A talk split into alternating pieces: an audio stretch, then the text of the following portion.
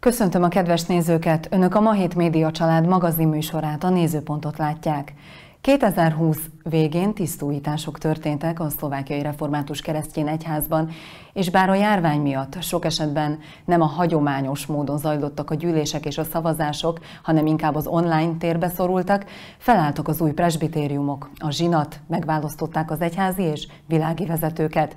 Január 1-től főtiszteletű Géresi Róbert, Abaúj színai lelkipásztor személyében új püspök irányítja a felvidéki egyházkerületet, az új főgondnok pedig Porubán Ferenc tornagörgői presbiter lett. Üdvözlöm Önöket, áldás békesség! Üdvözlöm a kedves nézőket! Üdvözlöm én is a nézőket, áldás békesség! A presbiteriánus egyházak, így a református egyház is nem hierarchikus felépítésű, hanem alulról építkezik. Püspök úr, ön az előző választási ciklusban püspök helyettesként szolgálta az egyházat, így adódik a kérdés, hogy ez az új tisztség feladatot és funkciót, vagy inkább elhivatást és szolgálatot jelent? Úgy gondolom, hogy mind a kettőt. Mindenféleképpen szükséges, hogy az elhivatástudat legyen ott egy eh, szolgáló embernek az életében, és én ezt magam is megélem és megtapasztalom.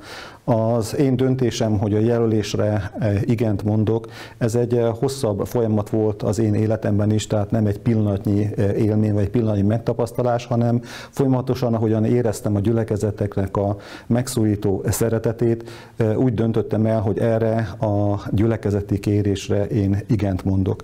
A másik oldalon viszont valóban felelősségteljes döntéshozatalt is jelent egy ilyen közösségnek az irányítása és vezetése. Ennyiben természetesen, hogy így mondjam, funkciót is jelent. De én semmiképpen nem a funkcióra szeretném helyezni a hangsúlyt, hanem inkább arra a szolgálatra, ami egyik oldalon, mint gyülekezeti lelkész is továbbiabban folytatódik az én számomra, a másik oldalon pedig az egyház vezetésében tudok ebben a tisztségben tevékenykedni. Tehát mindenféleképpen azt szeretném elmondani, hogy mind a kettő jelen van, de én a hangsúlyt az elhívásra és a szolgálatra szeretném tenni ebben az időszakban.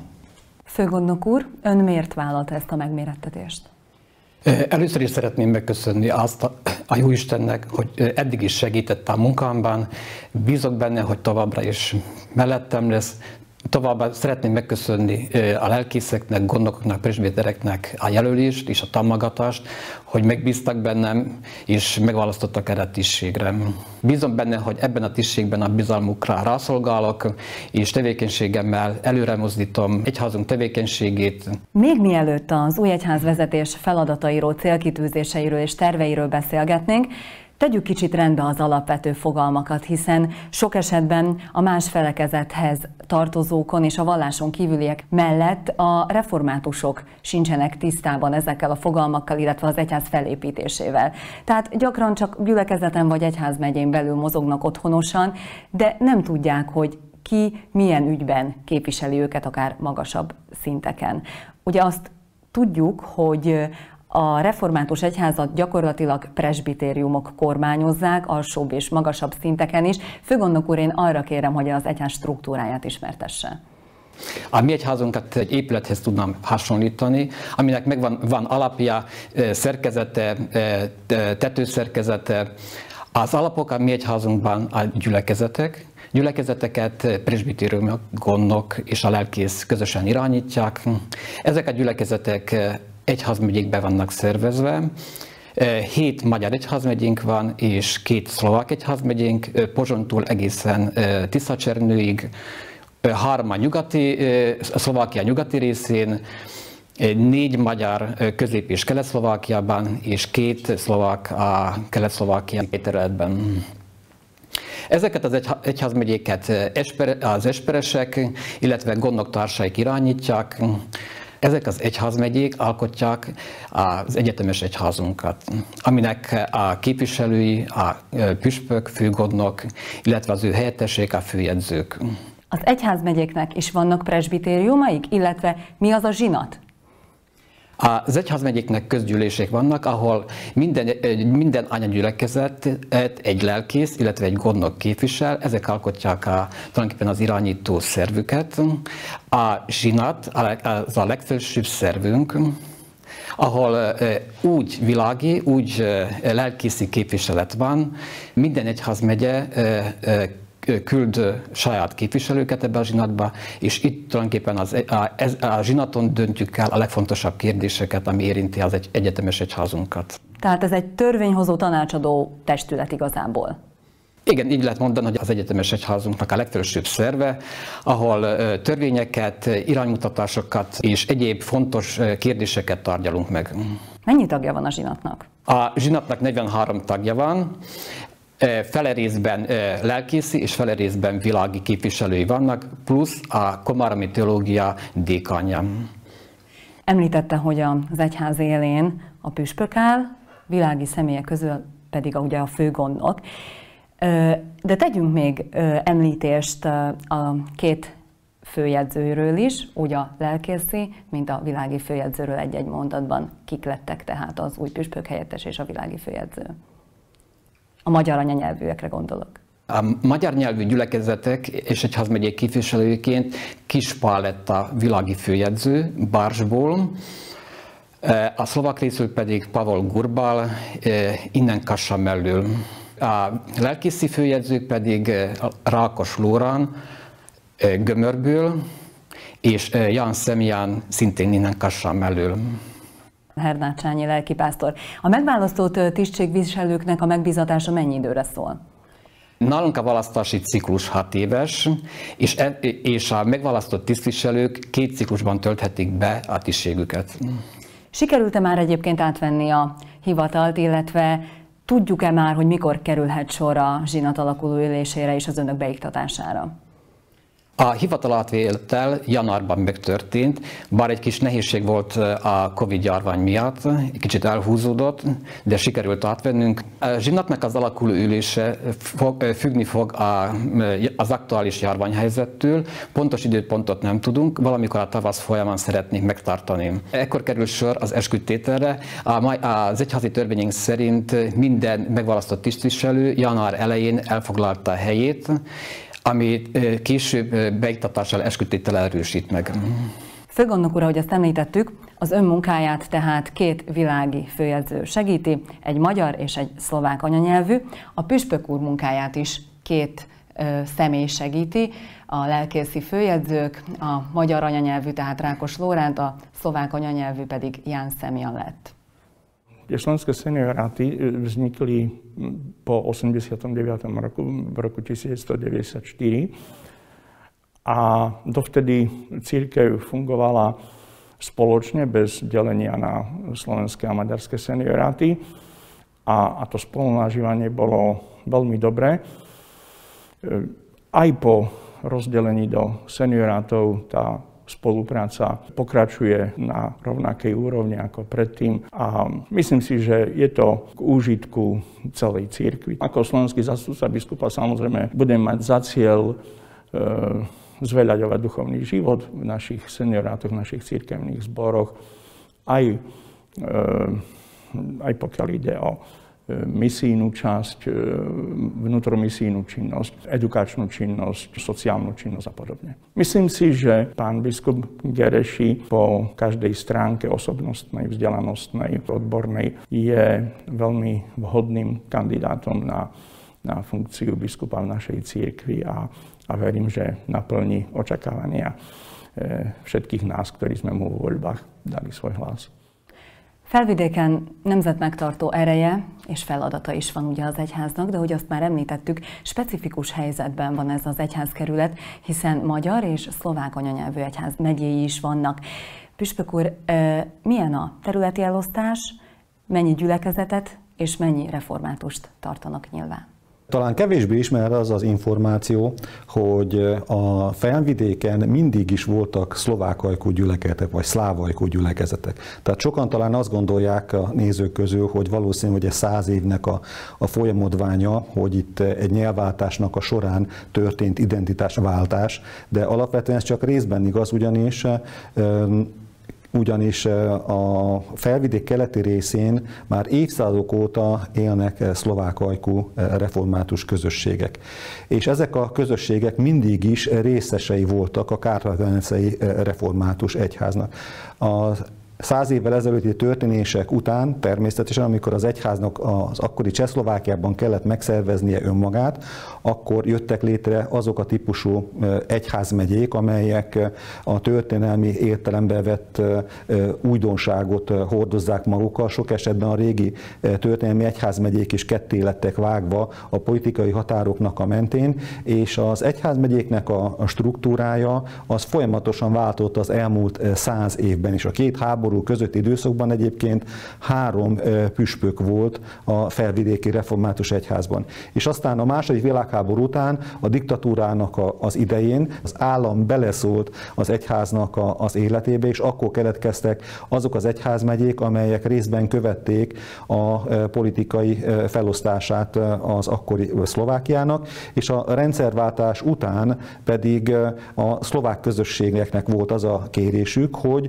saját egyház egyházmegyében formálják meg önmagukat, és így irányítsák, vezessék a saját életüket. Tehát azt lehet mondani, hogy egy belső autonómia működik a felvidéki református egyházban, ahol a két szlovák egyházmegye eh, megválasztja a saját tisztségviselőit, autonóm módon döntenek a saját eh, dolgaikról, és a legfelső vezetésben is jelen vannak püspök helyettes és eh, főgondnok helyettes személyében. Hát, hogyha összevetjük, akkor gyakorlatilag a hat emberből kettő szlovák református tisztségviselő, és ez arányaiban még magasabb is, mint az egyházon belül a szlovákságnak az aránya, ugyanis a gyülekezeti nyilvántartás szerint olyan 15%-ra tehető a szlovák reformátusok részaránya az egyházon belül. És ha számszerűsítünk, akkor mennyi gyülekezete van? Mennyi anya, leány és szórvány gyülekezete van az egyháznak, illetve mennyi református tart nyilván? 320 gyülekezete van Szlovákiában a református egyháznak. Ebből a 320 gyülekezetből 190 gyülekezet olyan, amely anyaegyházközség, amit lelkészi állást tart fent, tehát ahol parókia van, így kell elgondolnunk az arányokat. Vannak kis szórványközösségek is, amelyeket gondozunk, ahol nem tudunk gyülekezeti állást, lelkészi állást föntartani, és ezek a kis közösségek mindig egy parókiához vannak kapcsolva, és onnan történik a gyülekezeteknek a lelki gondozása. Egyébként népszámlási adatok szerint körülbelül 100 ezer a reformátusoknak a száma, az elmúlt 30 évben föl is és le is egy picit mindig mozgott, és egy olyan 60 ezer embert tartunk saját belső nyilvántartásban az egyház tagjaként. Az ugye köztudott, hogy Szlovákiában csak a református egyháznak van magyar nyelvű egyetemi lelkészi képzése. Ez egyébként megoldotta az évek óta húzódó ö, problémát, ami a, amit ugye a lelkész hiány okozott? Az intézményét nagyon hálásak vagyunk. Nagyon hálásak vagyunk azért, hogy a Komáromi Seje Egyetem részeként a Teológiai Akadémia, mint alapítója volt tulajdonképpen az egyetemnek, és tudományos munka folyik jelenleg is a Komáromi Egyetem részeként. Nagyon szép eredményeket tud elérni egyébként ilyen szempontból a teológiának az intézménye. A másik kérdés az, hogy jelen helyzetben lelkészhiánynak az időszaka kezdődik, én úgy érzem és úgy látom a református egyház életében, és az utóbbi évtizedben eh, sajnos kevesebben jelenkeztek eh, a lelkészi eh, szolgálatra, teológiai tanulmányokra, mint ahogyan az egyháznak igénye lenne. Ez egy olyan kérdés, amivel mindenféleképpen foglalkoznia kell az egyháznak, az egész egyháznak, valamilyen módon el kell érni, meg kell szólítani a fiatalokat, hogy válasszák ezt a gyönyörű hivatást. És ezzel már egy kicsit érintettük is ugye a célkitűzéseket, hiszen az új egyházvezetés startvonalon áll, de vajon mennyire? Tehát mennyire kell a püspök úr szerint újrakezdeni a dolgokat, vagy inkább a folytatás, a megkezdett programok folytatása mellett teszi le a voksát, és inkább ezt helyezi majd előtérbe?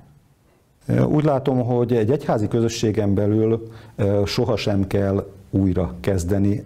Sohasem az a helyzet, hogy valami teljesen más kell, hogy történjen az elkövetkezendőben, mint a múltban. Mi hálásak vagyunk a múltért. Hálásak vagyunk a 2000 évvel ezelőtti isteni csoda megtörténtért, hálásak vagyunk az 500 évvel ezelőtti reformációi eseményekért, hálásak vagyunk a közelmúltnak a szolgálatáért, azokért az építő tevékenységekért, amelyek a közelmúltban történtek az egyház életében. Tehát én nem gondolnám azt, hogy itt itt egy teljes radikális változásra van szükség, de mindenképpen a világnak a történései, a társadalmi változások, azok a kihívások, amelyek újdonságként jelennek meg egy közösség életében, természetesen az egyháznak a számára is kérdésként és feladatként jelennek meg, és mindenképpen nekünk az a küldetésünk, hogy a lehető legjobban hirdessük Krisztusnak megtartó kegyelmét és szeretetét itt ebben a világban, van Isten beleállított bennünket.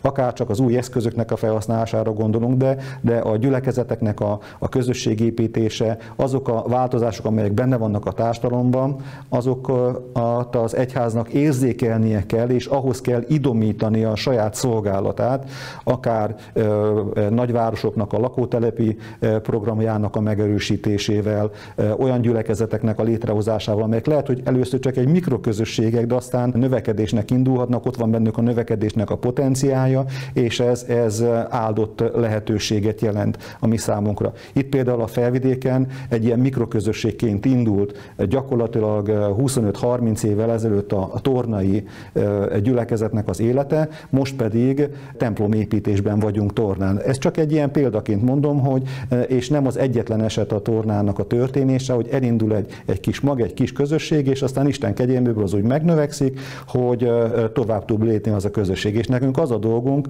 az a feladatunk és küldetésünk, hogy ezeket a pozitív folyamatokat megerősítsük és támogassuk, és a, a negatív valóságokra pedig próbáljunk valamilyen módon Isten segítségével válaszokat adni pozitív folyamatokat említ, talán ide sorolhatnánk azokat a beruházásokat, fejlesztéseket, építkezéseket is, amelyek itt az elmúlt évek során megvalósultak. Kezdjük talán a Kárpát-medencei Bölcsőde és Óvoda fejlesztési programmal. Ezek nagyon lényegesek a mi egyházunk életében, ugyanis eh, gyakorlatilag a református gondolkodáshoz mindig is hozzátartozott a múltban az intézményeknek a fenntartása. Nem árulok el titkot, hogyha azt mondom, hogy történelmi távlatokra visszatekintve minden egyes kis közösség, a legkisebb református gyülekezet is a múltban oktatási intézményt, iskolát tartott fönn és a rendszerváltás után ugye a kommunista diktatúra elmúltával, amikor a, a diktatúra lesöpörte ezeket az intézményeket az asztalról, és az egyháznak minden intézménye megszűnt létezni, egy, egy lassú, ilyen ébredő valóság volt az egyházban, hogy ahol csak tudtunk, egyházi intézményeket hoztunk létre, oktatási intézményeket. Viszont nagyon korlátozottak voltak a lehetőségek, és jelenleg is azok egyébként, és mi nagyon hálásak vagyunk Magyarország kormányának, hogy egy ilyen bölcsőde és óda program mentén a református eh, egyházban partnerre talált, és 24 helyszínen hozunk létre eh, ilyen intézményeket. Egyik oldalon egy csodálatos lehetőség, másik oldalon egy nagy kihívás mindannyiunk számára, eh, az egyetemes egyház számára, azon gyülekezetek életébe, akik ebbe a megvalósításba belekeztek. Egyébként azzal számolunk, hogy körülbelül ezer gyermek lesz majd ezekben az intézményekben, amikor mind a 424 elindul működni. Sok mindenről beszélhetnénk még, ami a beruházásokat illeti, de emeljük ki a műemlékvédelmi templomok restaurálását, felújítását.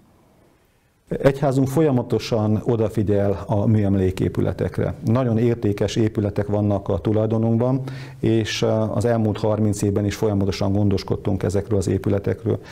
Nyilvánvaló az is, hogy a műemléképületeknek a gondozása más jellegű és más mértékű forrásokat igényel, mint a nem műemléképületeknek a gondozása és karbatartása, és mindig a forrásokhoz igazítottan próbáltuk ezeket az épületeket megőrizni, megtartani, újítani. Nagyon jó kapcsolatunk alakult ki, mint egy 20 évvel ezelőtt a Teleki László alapítványjal, amely egy anyaországi alapítvány, és tudatosan a kár Kárpát-medencei épített örökségnek a, a megsegítésével foglalkozik ez alapítvány, és a magyarországi támogatásainkból is jelentős részt különítettünk el a műemlék templomainknak a, a megújítására. Püspök úr, van tudomása arról, hogy ennek a fejlődésnek, építkezésnek, felújításnak lesz folytatása?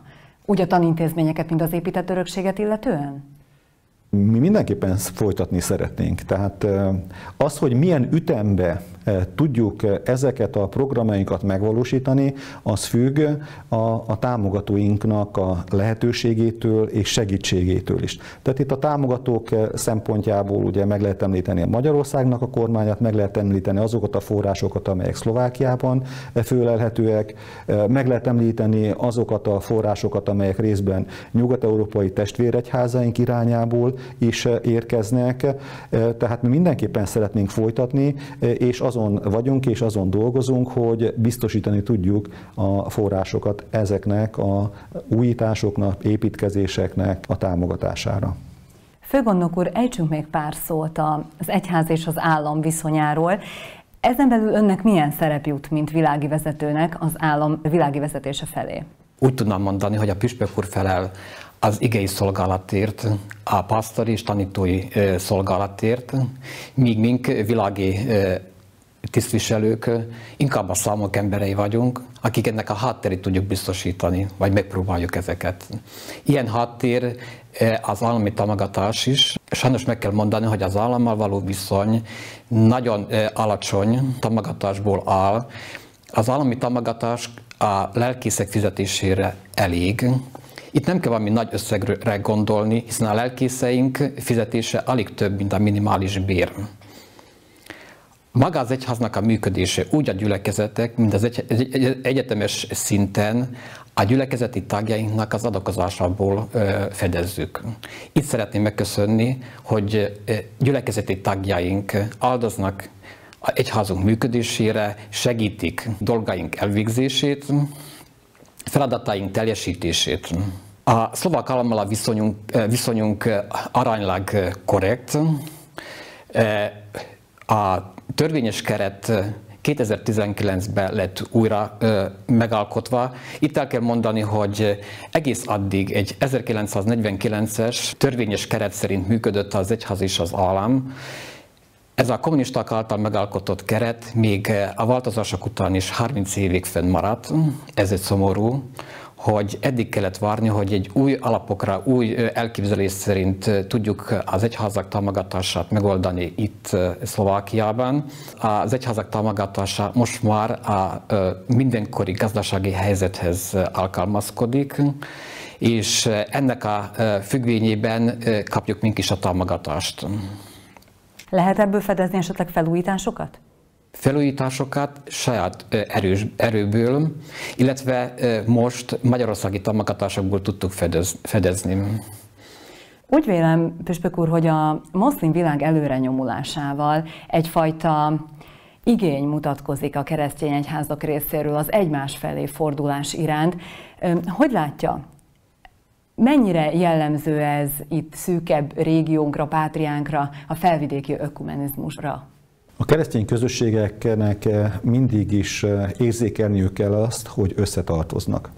Ez egy nagyon-nagyon régi gondolat és alapvetés. Ugye az, hogy a történelem során a keresztény közösségek külön struktúrákat hoztak létre, és olyan nagy történelmi csoportosulások, egyházak jöttek létre, akár az ortodoxiát, akár a, latin nyelvű római egyházat, vagy akár a, latin nyelvű római egyház talaján megszülető protestáns irányzatokat, egyházakat gondoljuk. Ezek Krisztusban mindig egyek voltak.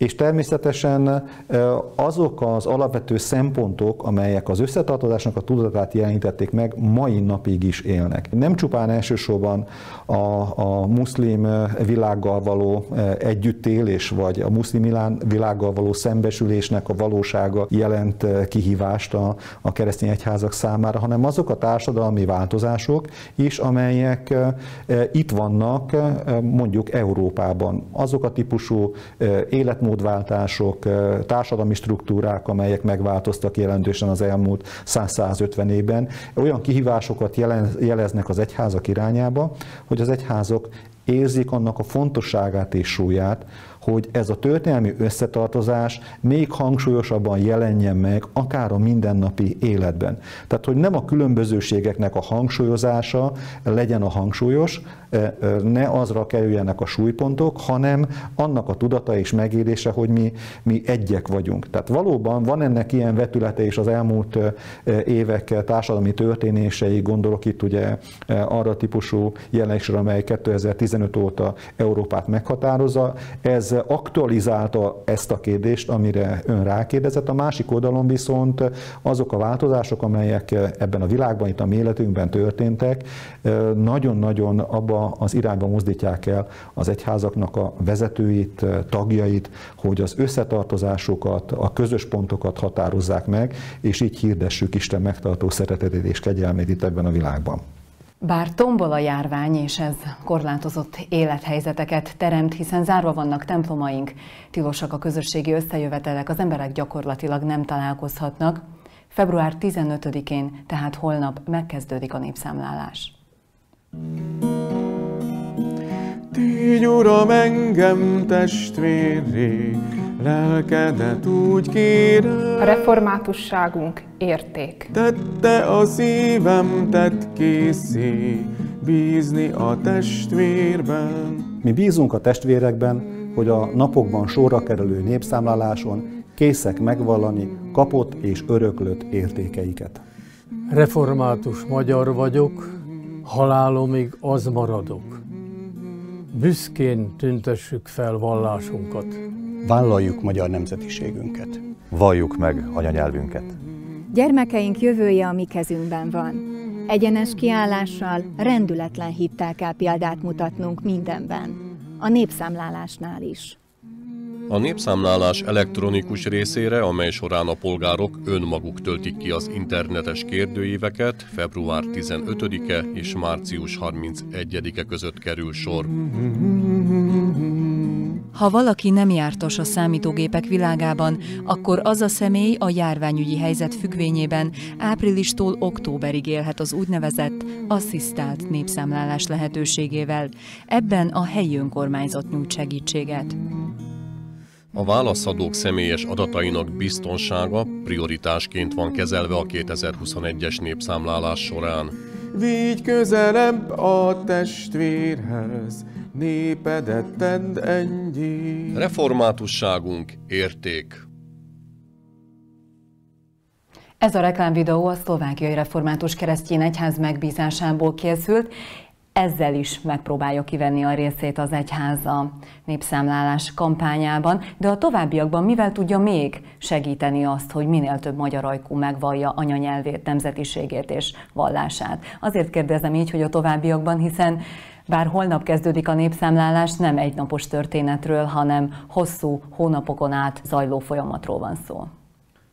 A holnapi kezdetű népszámlálás bizonytalanságot jelentett az elmúlt időszakban, ugyanis még a legutolsó pillanatig is nem volt egyértelmű, hogy a szlovák kormány hogyan dönt ennek a népszámlálásnak a megvalósítása kapcsán. Azóta most már egyértelmű, hogy másfél hónap adatik az elektronikus népszámlálása, és aztán október végéig a kérdezőbiztosoknak a segítségével történik a népszámlás. Tehát a mi egyházunk is arra készül, hogy ez egy elhúzódó folyamat, folyamat, és szeretnénk minden embert elérni, hogy magukat reformátusnak és a magyarnak vallják, akik magyarként élnek itt a felvidéken. Fontos elmondani azt, hogy a mi szempontunkban, a református egyház szempontjából itt nem pusztán egy számról van szó. Tehát hajlamosak vagyunk azt hinni, hogy a népszámlás az csupán egy szám.